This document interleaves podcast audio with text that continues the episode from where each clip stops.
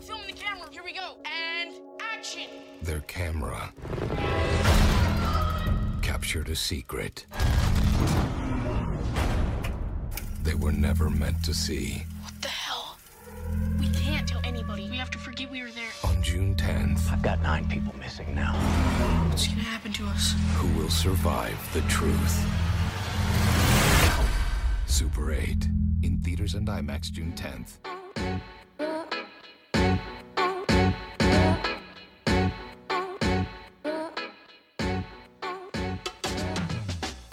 Welcome to the House of Cinema podcast. And in the house today, we are talking J.J. Abrams' Super 8. But before we jump into the movie, we have a guest. We have Nate from All What? Things Reviewed here. Nate, introduce yourself. What's up, guys? Like you said, I'm Nate, 22 years old, from Memphis, Tennessee. Been a been a film fan for as far back as I can remember. Studied film some in college as uh, my elective courses, like he said. I run an Instagram account, uh, kind of like a film blog, all things reviewed, and currently I'm prepping to enter grad school. I'll be working towards a master's degree in journalism and strategic media. Thank you guys for having me. I'm really excited. I can respect a Grizzlies fan always. Grit and grind in the house. Grit and grind, one hundred percent. Got way way too much memorabilia in here, but you know, it is what That's it the is. way it should be. That's the way It Exactly. should be.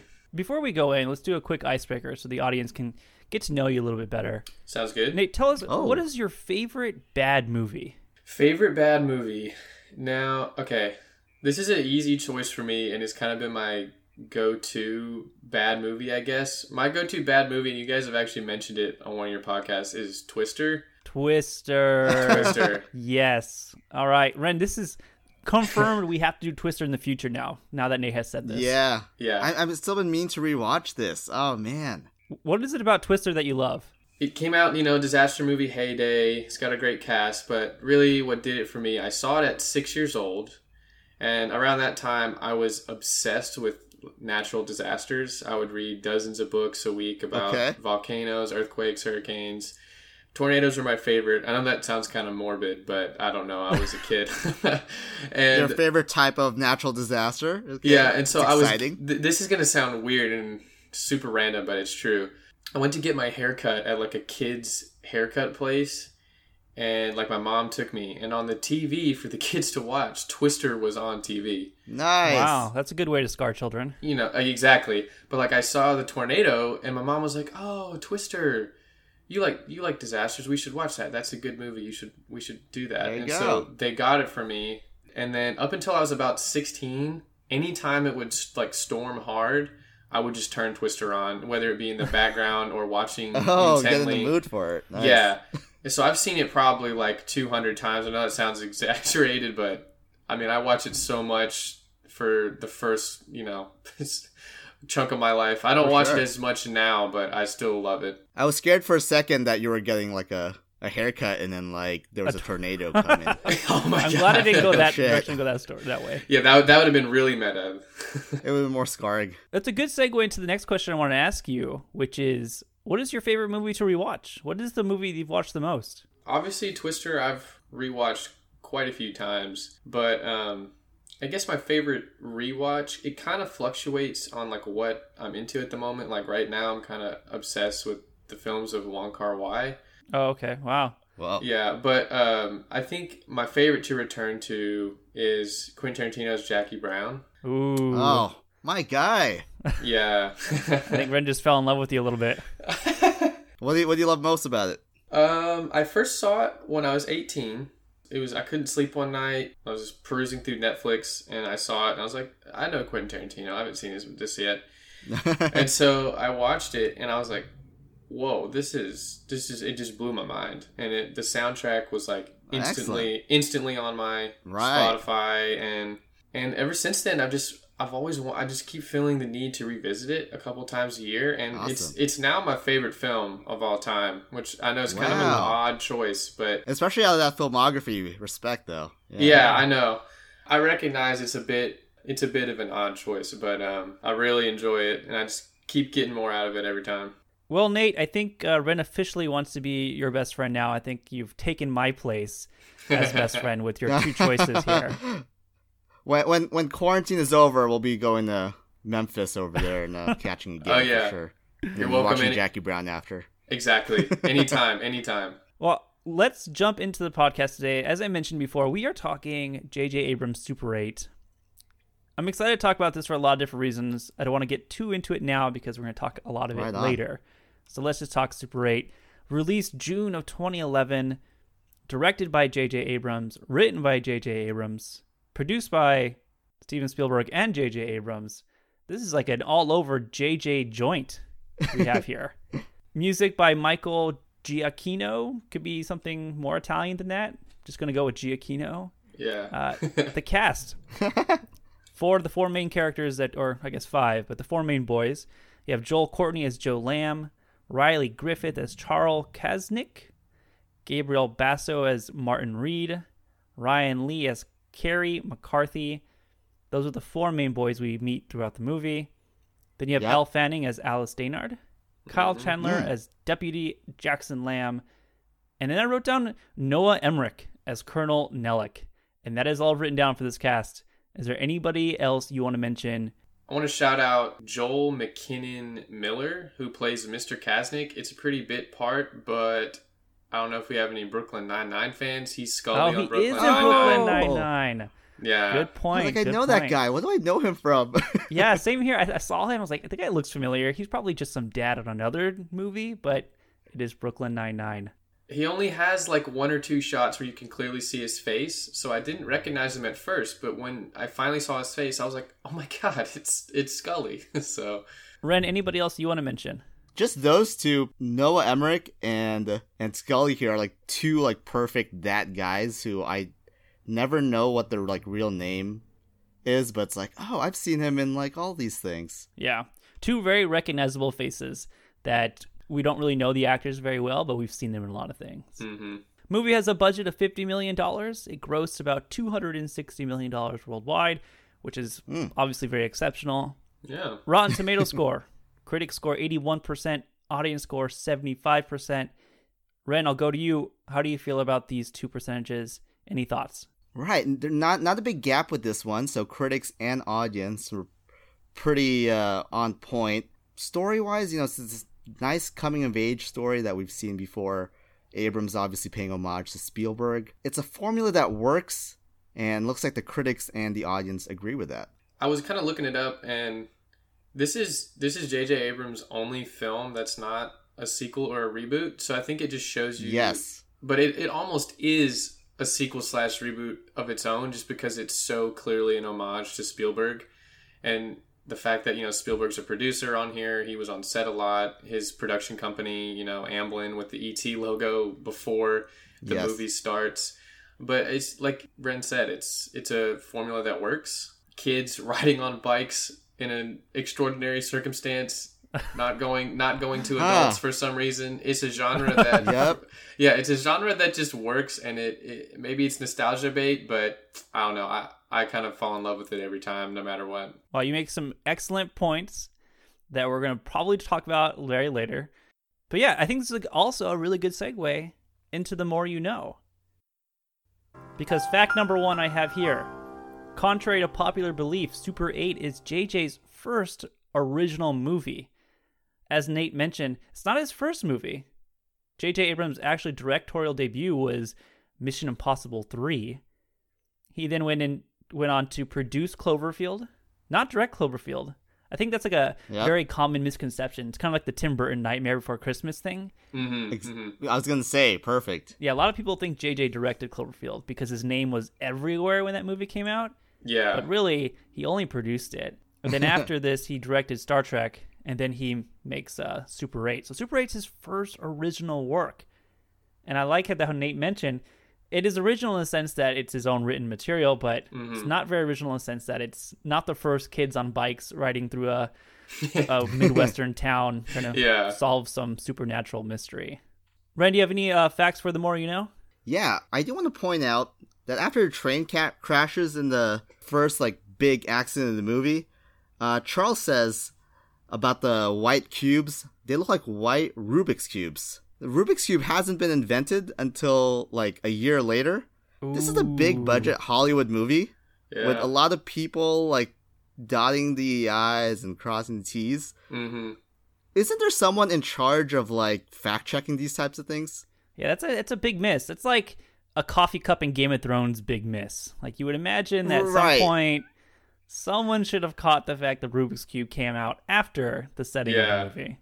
Interesting. There's at least like five people in this editing room at least right. at least. at some point. Yeah, honestly, they were probably they probably didn't notice it in the script, and JJ was like, "This is a really funny line." And then when they went to film it, they're like, "Actually, Rubik's cubes weren't invented," and he's like, "Well, I like the line, so I'm probably just gonna keep it." I would imagine that's exactly how it went. yeah, because the cubes were literally designed, I think, to look like Rubik's cubes. I mean, there's no way they weren't designed without that in mind. Oh, totally. Yeah, hundred percent. Yeah. I feel like he's like, "Well, I can't change all the." 200,000 Rubik's Cubes we made, so let's just keep it in. Let's just keep it in. yeah. You have anything to add, Nate, to the more you know? Yeah, I just have uh, a couple that I saw that was kind of funny and also cool fact. The Operation Walking Distance that the military Mm. puts in place to evacuate the town is a reference to a Twilight Zone episode of the same oh, right. name. Interesting. Um, haven't seen that episode, but it's kind of like another Spielberg tie because Spielberg directed part of the Twilight Zone movie. And then Elle Fanning was 12 when she made the film, and she has to drive a car. Since it was illegal and they didn't want to do it on a set, they have someone in a contained area in the back of the car with a mini steering wheel actually driving the car. So I read that fact and thought that was extremely interesting for two reasons. One, that Elle Fanning was 12 when she was in this movie, which which kind of surprising to me because she looks a lot older than all of the kids in this movie. I Yeah. thought she was at least like 16. And then the other part that was interesting was that I know it's illegal, but it's not like she's like driving on the, the freeway to go to get Yeah, yeah. Yeah. food. I would imagine she's on a closed set. Like they couldn't Mhm. really get by on that. It seems kind of interesting to me. I mean, that's, that's great because there's definitely some directors out there, I'm not going to name names, who may or may not force their underage actors or actresses to do legal or legal things out there. Uh oh. I guess JJ just cared about her well being, so I can't really. Very blame good JJ. job by JJ here. I do want to add for the more you know one other fact that I read. I hope it's a fact, but it's more of an anecdote. On April Fools, one of the characters, I believe it was the character, the actor who plays Charles, tried to prank JJ by telling him, "Hey, I lost my script and someone stole it Oh, in. LA and they posted it online." And apparently it worked. And I like this fact for a couple reasons. One, that it worked, and then I would have loved to see JJ's face when someone told him your script's Oh, online. hell yeah. But two, I think it's kind of a testament to what the name J.J. Abrams means. It means like secrecy. It means something hidden and something big is coming. And I think this kind of tidbit really supports and reinforces that whole legacy that J.J. has built for himself. Yeah, well, the funny thing is Oh, that th- totally. that something like that actually happened with John Boyega because he left it under his hotel bed, and someone on the Oh, clean I remember this. yeah, they found it and put it up on eBay, but then Disney bought it on eBay. I oh, think Oh, is that's what right. happened. So like it actually did happen, which is funny. Like years later. the legacy of JJ is something that is to be noted because he has made a name for himself prior to this with his connections to Lost and Alias. And then obviously Cloverfield was kind of a big deal. I remember it came out 11808, January 18th, 08. I remember Yeah. that date. My birthday. distinctly in Tagline. head. My birthday. Wow, your birthday. Oh, Yeah. nice. But I remember the build up to Cloverfield being huge. I remember spending so much time on the internet trying to look up, you know, like all these little hidden facts and like clues to just to find out what kind of monster this was. And so leading up to this movie, I was really excited. I don't know how you guys feel. Yeah. The Cloverfield, I think we saw it together on like a midnight showing. And yeah, you, you were talking about all the stuff that the viral marketing that they had done prior to Cloverfield. And I think that's what JJ is really good at, even with Super 8. With this one in particular, that scene where the kids see, um, I think it's like the home video of the alien with the with their teacher Oh yeah, that yeah, was yeah. part of like they released that online. I'm like, oh, you, you get to see like the hand a little bit. So he they're just fantastic at you know making you interested and ready for the movie. I guess he, he's famous for his mystery box idea, and I think it works mostly well in all his films, outside of a few, Rise of Skywalker being one of them. But uh, um, but yeah, like for me, I'm a little bit younger than you guys, so my first experience with J.J. Abrams, because like Cloverfield was a little too intense for my parents to be like, yeah, we're going to take you to see that. Mm. Yeah, but I they did take me to see Star Trek, which I w- I'm always been a Star Wars guy, but I loved that Star Trek movie. Still do. I, I think it's really really well done. And so as a kid, I was like, who directed that? I want to see whatever he does next. And so Yeah. when Super 8 came out, um, we didn't get to go to the theater a ton when I was younger, but um, it's- it, I watched it on Blu-ray one night. They rented it for me because I had been asking and asking to see it, and eventually they rented it for me, and we watched it together, and I loved it. And it was Redbox, so we had to return it the next day. And Nice. I stayed up late past when I was supposed to stay up and watched it uh, again that same night because I loved it so much. I was it's definitely a movie that impacted me as a kid for sure. the legacy and myth of JJ and the fact that he can do the things that he does to get people excited. I kind of wish more directors did that. I'm Yeah. not saying I want to see like Tarantino show like clips of a trailer for his next movie and like get us hyped, but I'm saying I think more people should be more secretive with what they are releasing. Sometimes trailers nowadays just so show way too much. For real. They're like three minutes long, and you see, okay, there's uh, arc one, two, and three. Got it. Because I I think it's funny, especially with the two big Disney properties. The Marvel trailers give away like Oh boy. most of the movie, whereas the Star Wars trailers, you have no idea what's happening in any of the Star Wars trailers. Which I mean, JJ was involved in that, so but still, it's just very interesting contrast. Great point. I mean, the Black Widow trailer, I was like, okay, I, I know her whole family and her whole whole backstory now. Got it. Don't need to see it. They definitely show a lot in those trailers. Let's move to uh, the actual movie. Let's talk about some of our favorite scenes here.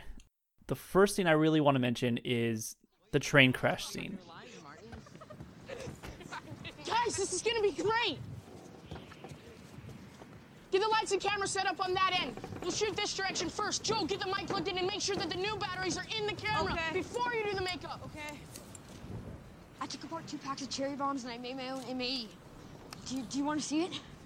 Your obsession with fireworks, and I'm saying this as a friend, concerns me and my mother. Sweetheart, this is my job. I have no choice. We kind of touched on it in the beginning. to worry about. What am I think the scene works for a lot of different reasons.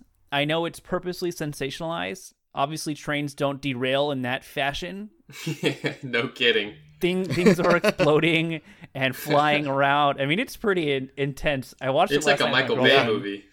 It it really is like a I Michael was Bay I was movie. thinking like if the plane, if the if the train in Unstoppable actually crashed, would it even be this catastrophic? Uh, probably not. Even Tony Scott is like, all right, let's chill. yeah.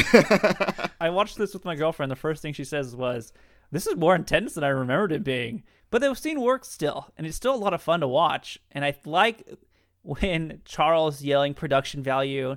As movie lovers, we are all very, you know, we all love movies here, so we all kind of love the point where he's yelling mm-hmm. production value, and he's so in- Love it. intense in directing. But I just love the scene a lot for a lot of those reasons.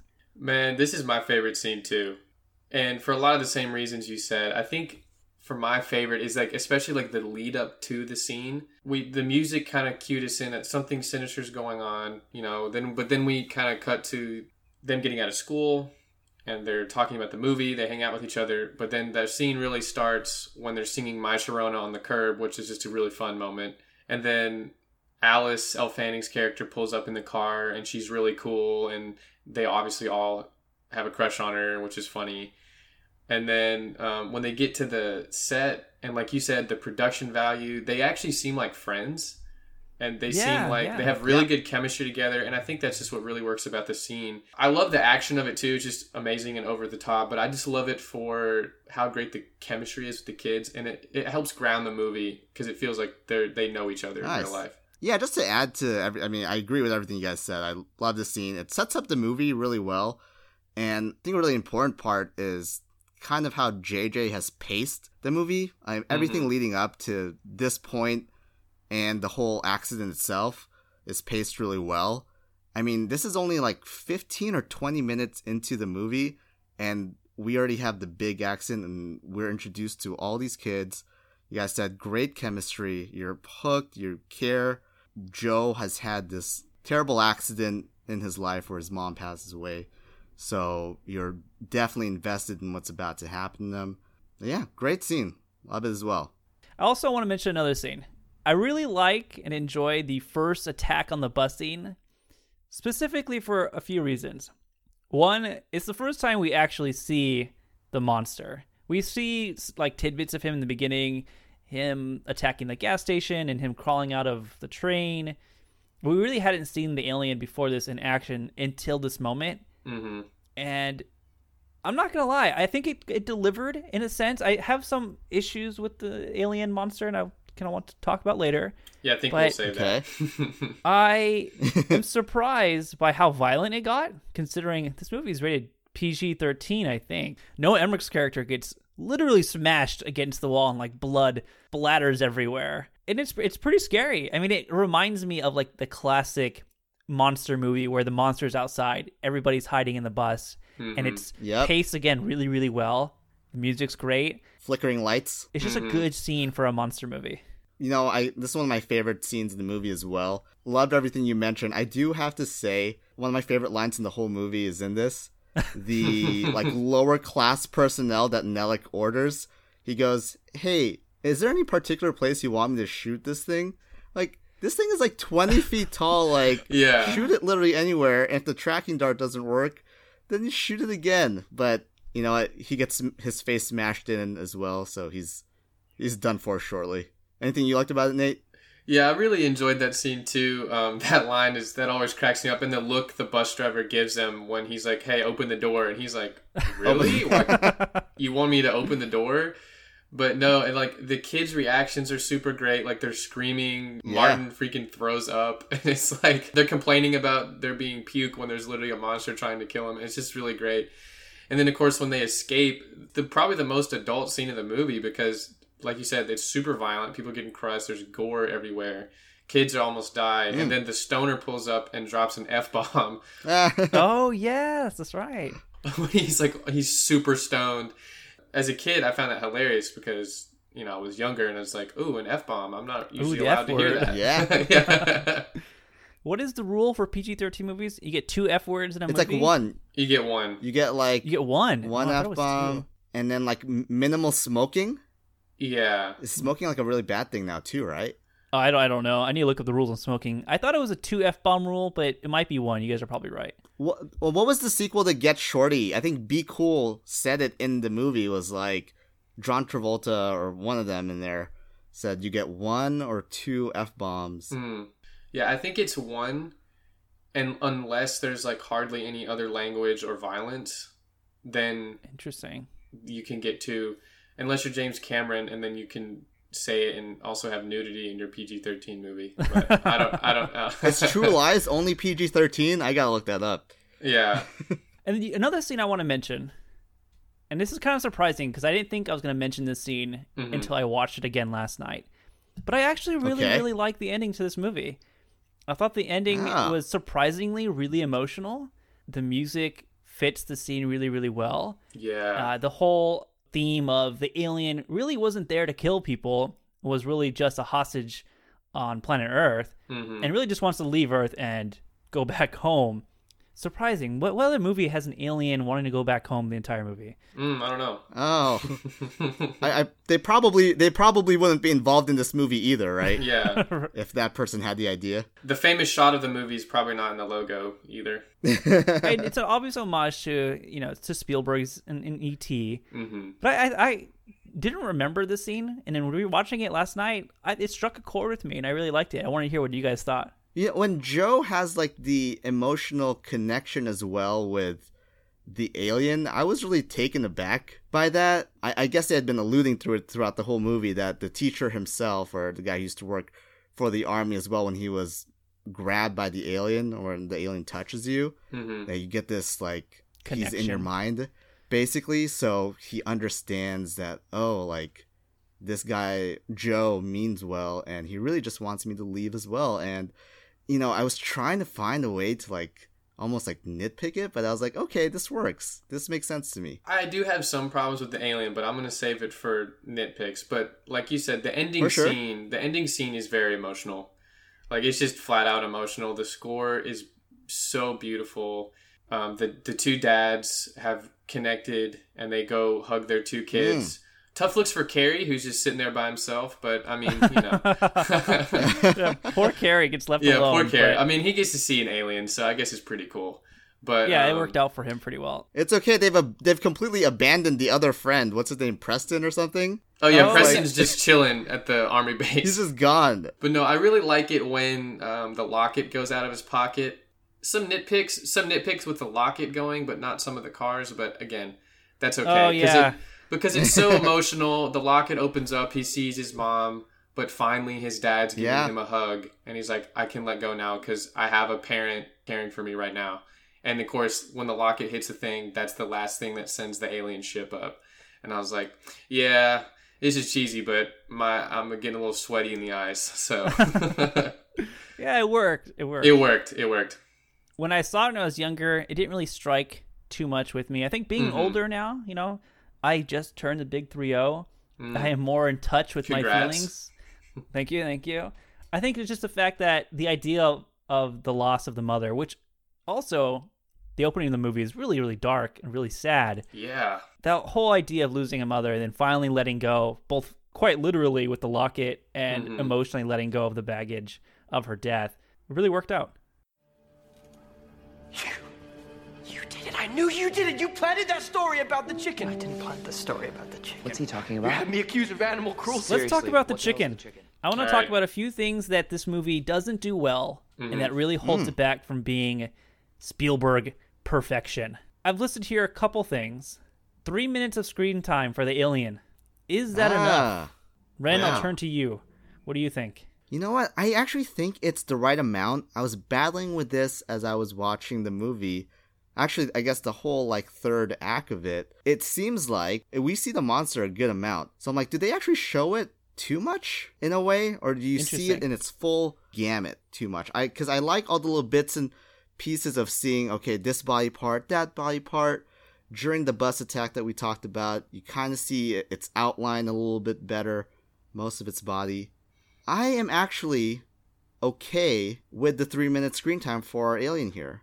To counter that a little bit, though, does it look a little too similar to the Cloverfield monster? So now we're getting into my second chicken point. There we go. Okay, I'm glad that that segued into that. Before we get to that point, I do want to see what Nate thinks. Nate, do you think three minutes of screen time for this alien, do you think it was enough?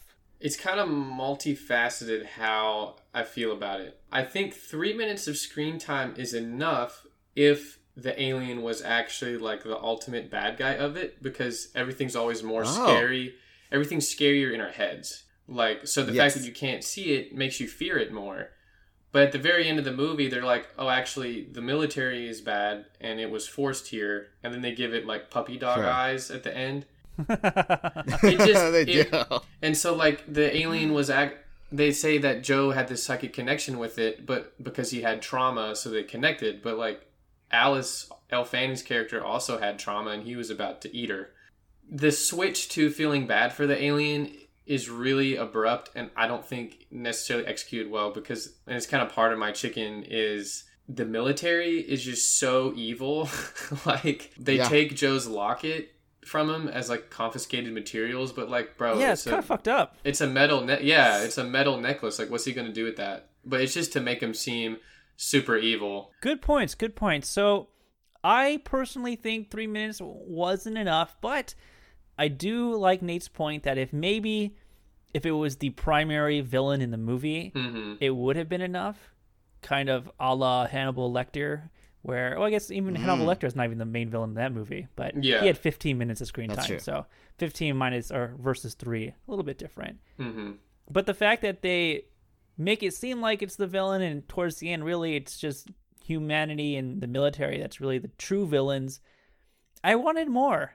It reminds me of the Drive lawsuit. I was misled. I thought this movie would have a lot more alien in it. I, I didn't sue. I could have sued mm-hmm. J.J. Abrams, but I didn't.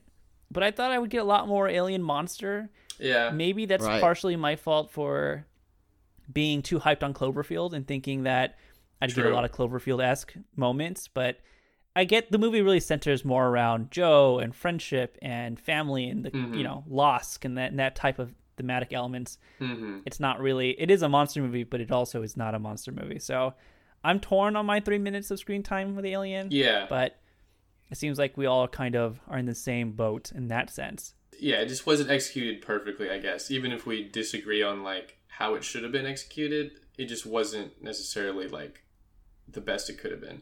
But to go back to Ren's point, and I like this point because I actually have it written down in my notes, is the visuals of the monster lazy.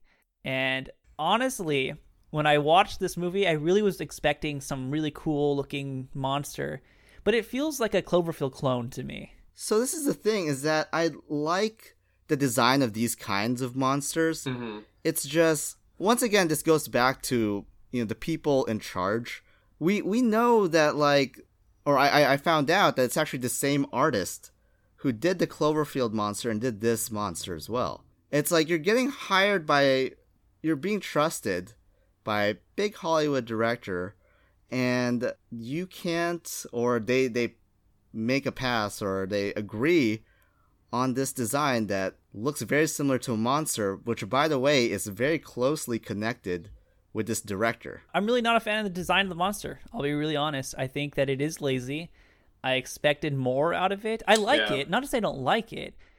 That's because I like the Cloverfield monster, but it feels just like the Cloverfield monster. And JJ had made it very apparent and obvious that this movie was not in the Cloverfield universe. So mm-hmm. I think I went into Yeah. went into this expecting something completely different when I felt like I got something just more of the same. It looks kind of like General Grievous from like the Star Wars movies.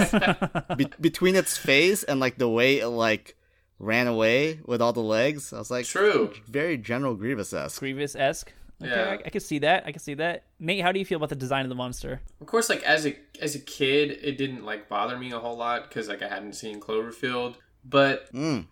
Watching it now, it really just doesn't stand out because I, I kind of forget what it looks like every time before I go Yeah, back in and watch it. Whereas like E.T., you know what E.T. looks like. I mean, he's kind of ugly, but it's very- very you know very what E.T. looks like. Yeah, it's very distinct. or like even Stranger Things, the Demogorgons. That's a very unique look. I think. Like I, Yeah, I know what a Demogorgon looks like. The fact that it doesn't really have a distinct thing and its ship is kind of just like CGI mush. You know, Yeah. it's, it's not like a cool practical or the the Rubik's cube things are cool, but then it just turns into a regular ship. So that's not super memorable. Now, do you guys think a part of its lack of creativity and a part of its design flaws stems from the possibility that it doesn't have a name? We don't know what to call it. You know, you have like Nate Huh. mentioned, you have a Demogorgon. Mm-hmm. We call it the Demogorgon, and the Cloverfield Right. monster, I believe it's called Clover or like Clovey, but Yeah. it has a name. It's a Cloverfield monster, at least. What do you call this thing? It doesn't have an alien name or even something we can call it. There's no identity to it. Yeah, I think that's part of it too. Is like they try to at the last minute forge a connection between Joe and the monster, but there really is no real connection. So because the characters in the film aren't connected to it, and the only one that was is killed off like forty minutes in, it's it doesn't stand out as an actual character. It just seems like a thing. Hmm. Yeah, the lack of its development really hurts. I think what the message is trying to present to Yeah. us. All right, we made some good chicken points, but now let's go to what kind of bear is best. Question What kind of bear is best? That's a ridiculous question. False. In this section, Black we are bear. nitpicking the movie in the forms of questions. I'm going to start it off here because I have a really good one for you guys. Okay. Imagine you're trapped inside of a cave, and you're held prisoner by an alien monster. For some reason, you get the option. Let's say the US government is able to make connection with you. Hey, Nate, hey, Ren, we're going to save you. We're sending you our best team in. Do you want the Super 8 crew to save you? The Stranger Things crew to save you? Or do you want Oh. the Losers Club from It to save you? My God. Now, before you make a decision, I'm going to give you some pros and cons of each. Super 8 crew, they can record your experience on camera, potentially turn your traumatic experience into a profitable film, so you can potentially profit off this experience. Okay. They also do great acapella, so if you want to sing My Sharona or other classic 80s, 70s hits, they will be there with you. Excellent. Okay. Con, Martin throws up a lot, so if you are queasy, you don't like puke, that might be an issue. That's a super, that's Okay. a Super 8 crew. Okay. Stranger Things crew, I have to say the one thing about the Stranger Things, they can save you, but 11 has no powers. So you have to assume ah. 11 has no powers. Okay, because I was about to say this is a slam dunk for Stranger Things crew. It would be a slam dunk, but I have to make this fair. Okay. 11 has no powers. Some pros Okay. about Stranger Things. You got a better supporting cast. You got Steve Harrington helping you out. You got Nancy helping you out. You got Hopper helping you out. A big con, though, Will Byers is infected with uh, the Upside Down, so he may turn on you at some point. True, yeah. Kind of a big con. The Mind Flayer. And lastly, the Losers Club. Well, here's some pros. They personally have faced their fears because it can transform into your worst fear. So we know they're Mhm. very brave. So that's a big plus. Uh, the Losers Club. That's a really cool name for a, a group of kids. That's It a is. huge plus. Excellent. Yeah, yeah, yeah. Big con though. You have to take a blood oath by slicing your hand with a dirty piece of glass. Yeah. Considering our conditions in the world and pandemics and how we're very aware of how unsanitary things are, might not be the best thing to uh, consider. Mm-hmm. The worst part about this is if for some reason Loser Club fails, uh, it will probably actually bite your head off, like literally bite your head off. So consider the potential of death as a failure. Wow. So I'm going to turn to Ren first. Ren, who are you choosing to save you Wow. From an alien hostage situation? All right. So this is great. Uh, you set the table once again perfectly. So 11 key points though. 11 no powers. No powers. Uh, Mm-hmm. Losers Club have they already experienced Pennywise in this? They have, scenario? yeah, they have experienced Pennywise. They've beaten them for the first time. I think based on that uh, experience and the camaraderie that they've had already, I think it's an easy uh, answer for me to go with the Losers Club. Losers Club is your choice. I'm All right, going interesting. Losers Club based on their experience. Nate. Nate, turning to you, who do you want to save you in an alien hostage situation? Man, this is this is a this is a tough It's tough. situation. Uh, no offense to the Super 8 crew, I love them, but um, I'd rather be I'd rather be helped than filmed. Good point. It's a good point. And then I think the the Stranger Things crew, I don't know. I love It Chapter One. That's one of my favorite movies, and I love the book. I'm glad we're not going with the book version of the Losers Club though, because Yeah, let's let's avoid the book version. Yeah. I know some crazy things happen in the book Yeah. version. Let's not So, go that route. Let's yeah. stick with the movie. um, I think I don't know. I love the Losers Club, but I gotta go with the Stranger Things crew. I think I just vibe better with Steve and Nancy and that crew. You know, Will. I guess Will has the Mind Flayer, but I don't know. That's what scared me off. I was like, this is a very volatile. You know, it gets pretty hot here in Memphis. It gets pretty hot here in Memphis. So, like, if we just stick him outside for a bit, it's pretty humid. He'll probably sweat it out. It'll be fine. wow, really good points. Good points there. Joe, where are you going? Ooh, I think I'm with Nate on this one. I think I vibe better with the the Stranger Things crew. Good taste in music too. They have great taste in music. Sort of the Super 8 crew, but I think I just vibe better What? with Steve and Nancy. We have new kids on the block. The Losers Club is, is a good choice too, though. I think it's a good choice. I'm not saying it's a bad choice, but I would also go Stranger Things route. you got Winona Ryder and you know you got Hopper in there. Like they're ju- it's just people of all ages. It's it's a vibe. I like I like vibe. Oh man, I didn't think we could draft that far out. Okay, man. Uh, maybe I cheated. close second for me.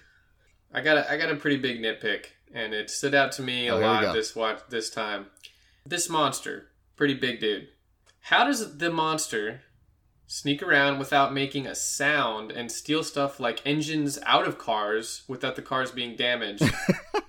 Microwaves from inside houses and stores without things being damaged. But when it's about to attack, it's louder than the T Rex in Jurassic Park and like vibrates the ground and everything. Like with the bus, like you can hear its footsteps and all that. So tell me how it stole all that. This is a really good point you bring up for a lot of different reasons. Because when I was watching this and the guy at the used car lot opens Mhm. all of his cars and all the engines are gone, it's like wow, it's Right. He's a very meticulous and very careful monster. He just opened it up and like took the engine out and you know walked away. Didn't take anything it. else, just the engine. Didn't, and closed it. I can't I can't give you an answer there, Nate. I just Yeah. think this monster is maybe he's really nice when no one sees him, and then when people Mhm. see him, he goes crazy. He respects other people's property to an extent. Yeah, because it's it's also weird too. Um, you see all those people hanging from the roof, but they weren't complaining. Like you hear about the girl with the rollers at the police station. Someone's complaining, but tons of people have disappeared, and there aren't like search parties out for them in the woods or anything. No, yeah, the movie makes no mention of that. Yeah. Only like the dogs. And then until the very end, we see, what's there, like 10, 20 people hanging Mhm. in- Yeah. in that water tower? Let me ask you guys this: If this movie was made in 2020, Okay. what word would be used instead of the word mint? Oh, can I get my kid in here real quick to let me know? Because I have no idea. Let me check TikTok real fast. Okay. Here are some options. Would they say that's straight fire? Would they say that's lit? Yeah. I'd say that's lit. Would they say that's dope AF? Mm. Would they say that's extra? Or would they say that's woke? That's a- Probably not woke. All great I don't know. I think I would. I think I'd go with clean. Ooh, clean. Like that's, That's- clean. whoa. Or that's fresh. Probably that. we don't know that. I don't know that one. That's fresh. fresh seems like a little little too dated. That one sounds more like 90s to me, right? If it's 2020, Yeah, yeah. You still hear it though. I think clean is one or icy. icy. Yeah. I've never heard icy before. Ren, have you heard icy before? No, I haven't. I'm like, okay, can we just say that we're both from Cal? I don't know if there's like a Memphis like lingo that like we're just not into, or we are a little bit older. Memphis, California wow, lingo. I'm learning things. I'm taking notes right now. Yeah. Maybe it's a little little bit of an age gap, but you know, people talk about you know their drip, you know what they're Wow, wearing, I, I like that. The drip. dripping. The drip. Aware. But you wouldn't you would never say like, "Ooh, that's a drip." Like that's that doesn't exist. So Oh, I don't know. Probably like that's clean. This I'm aware That's of. icy. Something like that. Or that's fire. People say fire or fi. People say fi. I say that sometimes. Fi? Yeah, just it's fire but shortened. By This one letter. Shortened by one letter, but removing the R. That's fi. yeah, fi. That's fine. Amazing. Okay, Amazing. I will. I will start using this this week. There you go. Perfect. Would Frank Dunn from Unbreakable survive this train derailment? Mm. He totally would, right? Would he? I don't know. I mean, I know he survives one in the movie Unbreakable, but this is a pretty intense trail train Man. derailment. I don't know if Frank Dunn would survive unless there's it. water somewhere in that train, I think he's good. I don't know. Like, it's a pretty violent train crash, and I get the one in Unbreakable is violent too. But in does the one in Unbreakable is there an oil tanker that gets like yeeted by a, another train car into the air and then explodes onto the ground? Like, I don't know. Although to be fair, the kids all survived. Their car did not have a scratch, and their camera was not blown up. So even though the building point, next good to point. it, which it was sitting on, blew up. So If Frank Dunn is outside of the train, he probably survives because the kids do survive. true.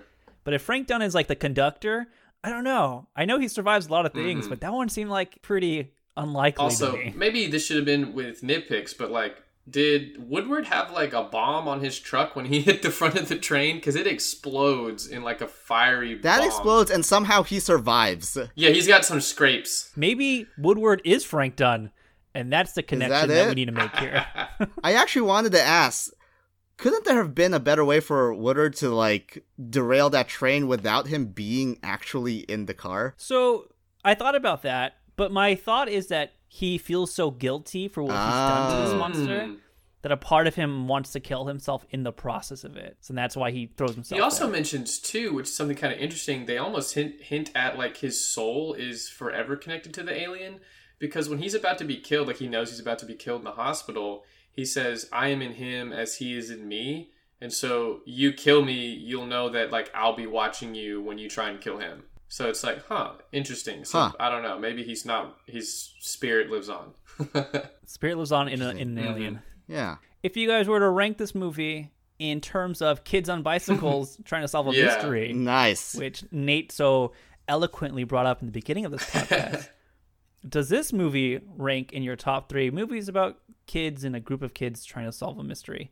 Wow. There's actually surprisingly a decent amount of material out there about this subject. You know, you obviously have the Goonies, and we talked about it, and we talked about Stranger Things. Is it up there for you guys? I'm gonna preface this by saying I'm not like a big Goonies guy. I don't know if I need to like revisit it, but we're definitely like in the realm of like E.T. Yeah, it, and then uh Super 8 for me. My number one um, definitely has like the kids on bikes movie is Stand by Me. I know it's kind of loose in there. Oh, perfect. nice. Stand by Me just No, no, that works yeah. perfectly. Stand by Me is my number one. It just kind of breaks me emotionally. Like River Phoenix is just incredible in that. Like the fact that he was Sure. 16 is like and gave a performance that way is just like mind blowing. After that though, good- good choice. Yeah, after that I'd go with probably the first It, not not the TV one, but like It Chapter One, I guess. And then I enjoy the Goonies, but one that's kind of underrated came out two years ago is called Summer of '84. Oh, that's like on Shutter. I need to see that. It's actually not. It's not too bad. It's these kids. They suspect their neighbor is a serial killer, and they try and figure it out if Yeah. he is or not. And it's like, Oh, Yeah, okay, okay, 80s okay. synth the I think whole I've seen this trailer before. So I enjoy that. Nice. But I mean, if we throw in TV shows, Stranger Things is probably one or two. I think I would agree. I'd probably combine both of your guys' list. I really Right. do enjoy Stand By Me a lot. I do like Super 8 a lot in terms of kids on bikes. Um, and I do like It Chapter 1 a lot as well. I need to revisit both Goonies and Stand By Me. That might be a good double feature one of these nights. Good double feature there. Yeah. Let's move to the bare necessities. All right. Which element of this film do you think is so necessary to its success and what makes it so good? If we take it away, the movie is no longer good. Is Right. there an element or is there not? I'll go to Nate first. Nate, what do you think? I think for me, obviously the friendship is key, but I think actually the rewatching it this time, what stood out to me as the most important part and like the emotional crux of it was the father son, father daughter dynamic and how they explore ways of dealing with grief. Because like Alice and Joe are the two kids, and they're going through they're going through grief from different angles. The age gap between them and their parents kind of causes some separation Whereas like Joe's dad is burying himself in work, and Joe just wants to be with his friends and away from his home because it reminds him of his mom. Whereas Alice wants to escape her father and befriend the family that he hurt because she feels guilty. And then her dad Nice. falls into addiction with alcohol. So like you get a lot of different ways that people deal with grief at different ages. And then at the end they kind of all reconcile and come together and it's like really beautiful. And so I think that is probably the key of the film for me. Without that it would be a little fluffy. Wow, case closed. Nate just shut the door on all of our other answers. That was so well said. I guess to add to that, like I think an important choice that they made that you notice between the two uh, main kids in the movie, Joe and Alice, is that they're by themselves. They don't have any other siblings Yeah. as well. So it's not like they could they they need they need their friends because there's no one at home, you know, to kind of rely and deal with this grief. The same way that they are because you know they're dealing with it very differently than their parents are. Mm-hmm. You know, a part of me went into this category thinking there's not much that's essential. I didn't think JJ was essential to this movie's success. Although, although it is great because JJ's involved, I do think that other directors could have taken and helmed this Yeah. project and have done just as well. This is most likely because although it's original work of JJ, as we mentioned before, it's still very Spielberg esque. Yeah, for sure. that a lot of people could have Im- imitated this work and probably done just as well. There's no tour de force acting performance in this movie that makes me think that oh, without Elle Fanning, this movie would be mm-hmm. so bad. There's none of that in this movie, but I think I just want to echo Nate's point that the emotional crux of the film is really that relationship of Yeah. father daughter, father son, and the whole thematic element of grief and loss is extremely important. And if this movie had gone forward without that, it probably would have not been as successful or as powerful as it really is. Again, like I just feel like that was definitely what stood out to me. Is like I was moved by the end of the movie, despite all the cheesy stuff that was going on. You know, all the nitpicks that um, we've mentioned. I just still found myself moved because they did such a good job with that familial dynamic, and it's like really tragic, but really, really touching. And Kyle, Kyle Chandler Yeah. seems like he's always playing some sort of government person and like he's playing some lost dad or something like that because he's in spectacular now Always. he's doing that too That's so Yeah. funny because I, I wrote on my notes Kyle Chandler. He's a also he's always a dad or he's always some type of government Yeah. official. That's it. And in this movie, he's a combination he's of both both. yeah Perfect. Perfect casting. He's a great movie mm-hmm. dad, though. I oh like for Kyle sure Chandler a lot. he just has enough movie star looks to where like he fits in a movie but he's also like you could see someone like him being your dad or like In walking real down the street. Yeah, it's not like Yeah. Right. unbelievable. Like, Yeah. oh, Brad Pitt is my dad that's at home. like, no. No, nope.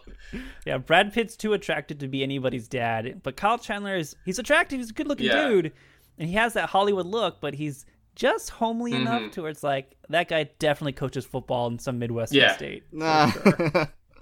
right on. Ren, do you have anything, anything to add to the bare necessities? Anything that you feel like is essential to the movie? Well, I think yeah, my original point was you know the obvious one of the kids. That's sure. that's what really worked and let the movie flow for me is the relationship. I love that like during the chaotic scenes where the disasters are happening, the big explosions, is that they're mm-hmm. constantly yelling at each other. Like these are kids who are so comfortable with each other that it's there's kind of no hard feelings if like they're telling each other like how nerdy they are, how they're telling them to like dude stop throwing up or actually throwing up around each other.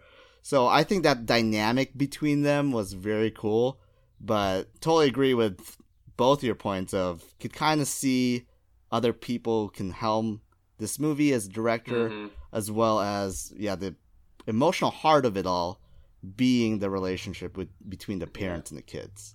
Let's go to series, spin-offs, and sequels. In this category, we usually talk about whether or not this movie deserves or needs a series, a spin-off, or sequels. I do have to ask though, do you think Netflix and Stranger Things killed any potential this movie had to have any type of sequel or series? Right, right. I mean, uh, when we first watched like Stranger Things, I don't know if like the whole streaming dynamic like just caught us by storm so much that it honestly made me forget about this movie. And to answer your question, I think it kind of killed any any hope for that, right? Before I, I say anything, I want to get Nate's opinion. like I said, Super 8 was like a big movie for me when I was, you know, a kid, then a teenager. So when I saw the trailer for Stranger Things, my thought was, this looks like Super 8. But I think I think Ren is right though, because when Super 8 or Stranger Things came out, I mean, I was obsessed with that show. I still am. I love it. And now most people refer to Super 8 as like, oh, it's like Stranger Things. Like Yes. if you Yeah, introduce yeah. someone for it, you're not going to be like, oh, it's like ET. You're going to say it's like Stranger Things. I'm going to have to agree with both of you guys there. I think that it's an interesting point that Nate made that when we think of Super 8, a lot of people will say it's like Stranger Things when Super 8 came out five years earlier than Stranger Things. And to Ren's point, yeah, I think that a lot of people, maybe who people who pay attention to movies, knew what Super 8 Yeah. was before going into Stranger Things. Uh, but there are a lot of people who didn't see Super 8, and Netflix was so widely available to everybody that when it came out, it really did take us by storm. For me, even as a person who saw Super 8, I kind of forgot about it. I was, like, I was so obsessed with Stranger Things and Such so a cultural phenomenon, you know. It really was, and it just took over everybody's mindset to the point where Super 8 kind of just got forgotten. I actually see a lot of lists, and if you Google like top underrated movies of the 2010s, Super 8 is always on that Yeah. list. Now the movie Hmm. made money. Uh, we talked about that earlier. It didn't fail at the box office. But for it to be considered super underrated, something had to have happened to make people forget. And I think that's that thing is Stranger Things. Stranger Things happened. We all got obsessed with it, and it's really good. You know, not to Oh, knock not at all. Things. I'll never do that. yeah, I think it just completely made people forget about Super 8 and any hopes or aspirations Super 8 had to make any spin-off or mm-hmm. sequel. Not to say that they had any, but I don't think they could ever go back to it now. It's just been one too long, and two, Stranger Things has been there, done that, you know, Right. and done it very successfully. to bring it back to JJ as well, I think this movie kind of gets swallowed up in his filmography as well. Between all the Yeah, big uh, yeah. intellectual properties Oh, that he's sure. a part of, we met. We mentioned Mission Impossible. Like, let's think about it this way: we know him as the Lost and Star Wars guy, and he's done Star Trek, and we hardly say, "Oh yeah, the uh, he did the Star Trek movies from like only what five years ago." That's a it's a really good point to bring up JJ's filmography. Yeah. That a lot of people don't even remember this movie because he's done so many other things with other intellectual properties. It's just kind of fallen on the wayside. For sure. And I think a lot of it too is he's kind of branded himself as like the IP guy, you know? and the this nostalgia king, and I really kind of do wish he would do Nostalgia more- king, yes. yeah, to do things more creatively. I mean, obviously he has a knack for taking things that he loved as a kid and remake and like redoing them and updating them. Like that Star Trek reboot, I didn't like Star Trek. I watched those and I like Star Trek now. It really boosted the interest in that property big time. And then of course he did Star Wars and I really like The Force Awakens. I, I really don't like Rise of Skywalker. I still respect him for Man of my own heart over here. we can we can agree to that. yeah, that's that's let's just not talk about it. But The Force Awakens is is a good movie and it revitalized Star Wars and even Mission Impossible 3 Mission Impossible was dead in the water because Mission Impossible 2 was not good. But it's almost a remake or a reboot and then now it's one of the most successful franchises out there and he's still he still produces them. Attached Yeah. to them. Your Mission Impossible 2 comment aside, I agree on everything. Okay, okay. Yeah, Su- super super fun, bad action, John Woo. it's it's all it's all fun. Uh, we're getting close to the end, but before we end, I have to do the same thing I do on every episode, and that's throw a quiz. But at both of you Here this we time, go. Ren, Oh, no. you won't be the only one suffering. I was gonna say I'm glad someone else is in the torture chamber with me on this. So we talked a lot about Super 8. I was going to say Cloverfield for a second. I almost said we talked a lot Cloverfield. about Super 8. Super 8, a movie about an alien, about human connection. So this quiz is about movie dads. An obvious direction to go with the quiz. What I'll be doing is naming the character of a famous movie dad, at which point you'll tell me which movie this movie dad appears in. Okay. There are three rounds, two questions each for each round. They all get progressively harder. Oh my god. I promise you, I didn't make it as difficult as the last quiz, so I, I'm sorry Oh, about that, no. Ren, that you had to It's be all uh, subjugated to that. It's all good. It's all fun. So here we go. Quiz on movie dads. Start round one off. Ren, tell me the character Harry Stamper is from which famous movie? Uh, that would be from the movie Armageddon, which we just Hell covered yeah. a couple weeks ago. So if I got this Yes. wrong, oh my gosh. Yeah, the Criterion Classic Armageddon is the right answer for Harry Stamper. Nate, turning to you, Gru is from which popular movie series? Gru? Oh, okay, so Despicable Me, right? It would be Despicable Me. I'm I cackling sense a little here. hesitance in your voice. so I'm glad you got that one right. He is a dad. He does adopt those children. Ren, That's so good. Marlin is from which popular movie? So like, you don't do animated too much in these, and I'm like kind of getting thrown off. I bet, I- but I'm good still. That's from Finding Nemo. That is Finding Nemo. Albert Brooks in Finding Nemo is Marlin. Yeah. Wonderful. He's a good dad. Sort of. He's a good dad. Ultimately, he's a good dad. Yeah, it's a, a little overprotective, but you know, you you get where he's but- where he's coming from. Also traumatized. Yeah. Nate, Okay. to round off number, or to, to finish off round number one, Atticus Finch is from which popular movie? Atticus Finch. Oh no. Uh oh, round one, a round one misstep. No. Oh no. Can I swoop in? Are, are, are yeah. there, are there uh, passes here? Swoop in, I don't know it. Uh, is that from To Kill a Mockingbird? It is To Kill a Mockingbird. Oh Mockingbird. no. Yes. Atticus Finch. It's bad because I didn't have to read it in school, and so I haven't seen the movie. Ooh, okay. Tough. That's probably Yeah. why. It's probably why. It's all right. We're moved to round two. I'm sure there'll be more wrong answers. Thanks. Ren, Chris Gardner is from which movie? Chris Gardner. Chris Oof. Gardner. It's like an action movie. Is this like a comedy? It's a drama. It's a drama. Can I pass to Nate? Nate, do you know the answer to Chris Gardner? Chris Gardner. no, I don't know this one either. Okay, I'll give you guys a hint. Ren, the actor who plays Chris Gardner, he is the real life father of the son who's also in the Ah, movie. Ah, it says Pursuit of Happiness. This is Pursuit Oh, of Happiness. Will Smith's. Pursuit of Happiness. It's like when you get that one hit. I just ah, think of him as. Will Smith. I never remember his name. Damn. That's That's, just fair, the beginning of that's round fair. two. Let's keep it going. Okay. All right. Nate, Clark Griswold oh is yeah. from which popular movie series? That'd be Vacation. Uh, that's right. What, what's the act? What's the title? National Lampoon's Vacation. There we go. National Yeah. Lampoon, the National Lampoon series. Clark Griswold. Christmas Vacation's always my favorite of those. I know that maybe that's a, maybe There you that's a hot take, but that's my that's my pick. No, that's fine. I my like my Christmas hot take is my favorite is Vegas Vacation. Whoa, Wow. major major hot take there. That's a that's a blistering controversial Yeah, take. a take that hot would get the Mind Flayer out of Will Byers. Ren, Graham Hess is from which movie? Graham Hess. Yikes. Oh, you're going to be real disappointed when I tell you this answer. Let me let me give you another hint. Father Graham Hess is from which movie? Oh god, you know what? You like set me up because these are uh, movies that we just talked about. Okay, this is from the movie Signs, which Joe and I It have is uh, from the movie Signs. texted excessively about recently. yeah. M Night Shyamalan Signs. Hot take. That is M Night Shyamalan's best movie. An episode on that will come out one day. Okay. I promise you. Yeah, that, that is a great movie. Uh, I like that film a lot. Love Signs. Nate, to finish off round Okay. two, Bob Parr That'd be The Incredibles. is which famous movie dad? Whoa, whoa, I didn't even finish. Nate knew it My already. bad. That is The Incredibles. Little excited there, little excited. okay. little excited. He hit that buzzer really fast. Bob Parr is correct. He is the Mr. Incredible in The Incredibles. All right, guys, we're going to finish off round three.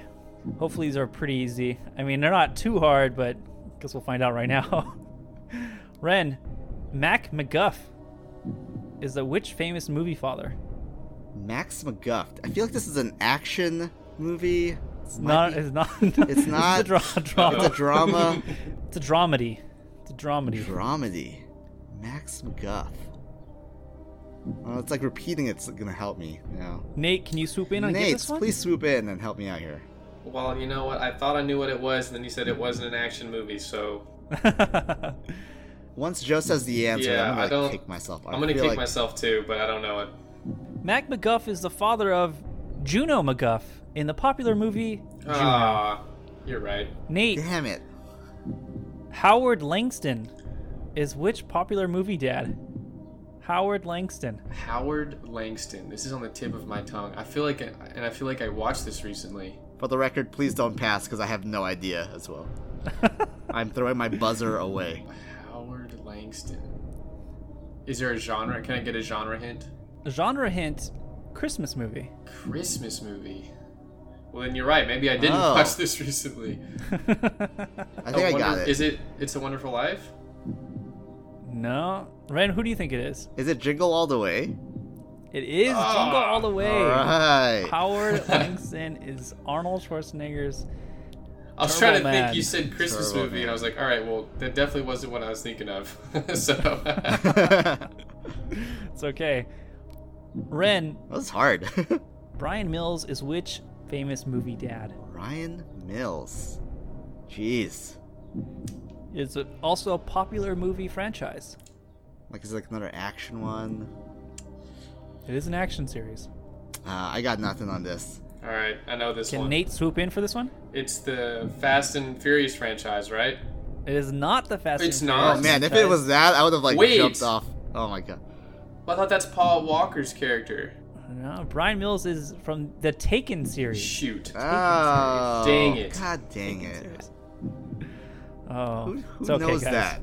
Who knows that Liam Neeson's name in those movies is Brian Mills? Yeah. Capping off this last round, Sonny Koufax is which popular movie dad? Sonny Sonny Koufax. Sonny Koufax.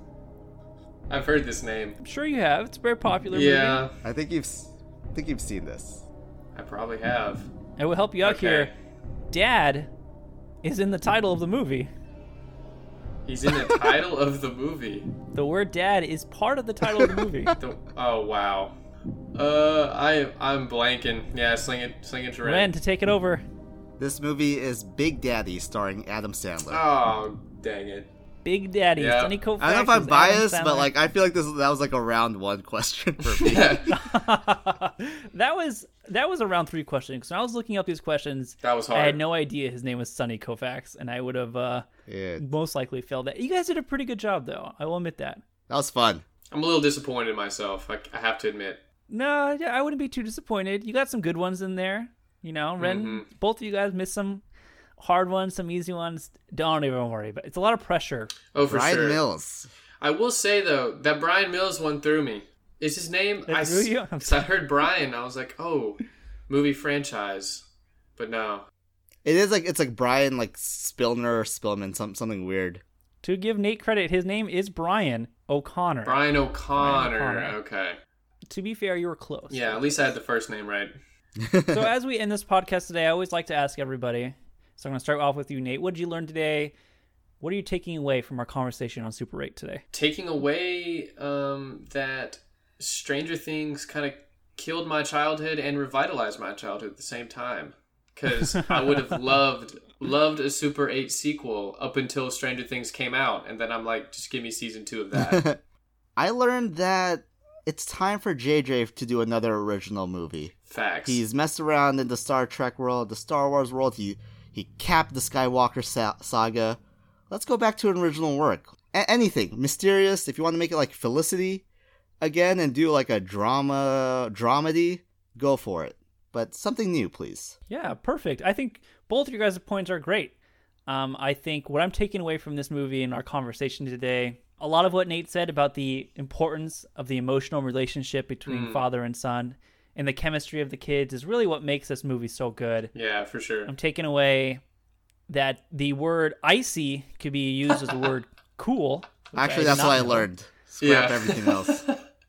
Icy and gosh. clean. I've learned that Frank Dunn probably would have survived the the, the train derailment. Is that what we agreed on? That he would have survived? Yeah, I think so. I mean, if Woodward, if Woodward, a normal guy, can survive getting hit head on and his truck exploding, I think Frank can make it. That's true. Frank can make it. Good points. Good points. But as we're ending, Nate, I want to thank you again for being a, a guest on our podcast. It was a blast having Absolutely, you I here. loved it. Tell us again and tell the audience, please, where we can find you. You can find me on Instagram at all things reviewed underscore at the end. I post different lists, um, like cinematography lists, favorite film lists. I'll eventually be doing like director lists, director retrospectives, and I do reviews as well. I just like uh, talking about film with everybody on there. That's how I met these awesome gentlemen right here. So um, give me a follow and we can talk movies sometime. Love it. You guys Awesome. heard that. Make sure to follow Nate at All Things Reviewed on Instagram. Be sure to follow us as well on Instagram at House of Cinema. Follow us on Twitter as well. Make sure to rate and subscribe and leave comments on Apple. And Nate will be back surely in the future for another episode. Maybe Twister. I'm game. Whatever. Yeah, there you go. Whatever it is, I'm game. Whatever it is, he'll be back soon. And thank you for listening, everybody. See you next week.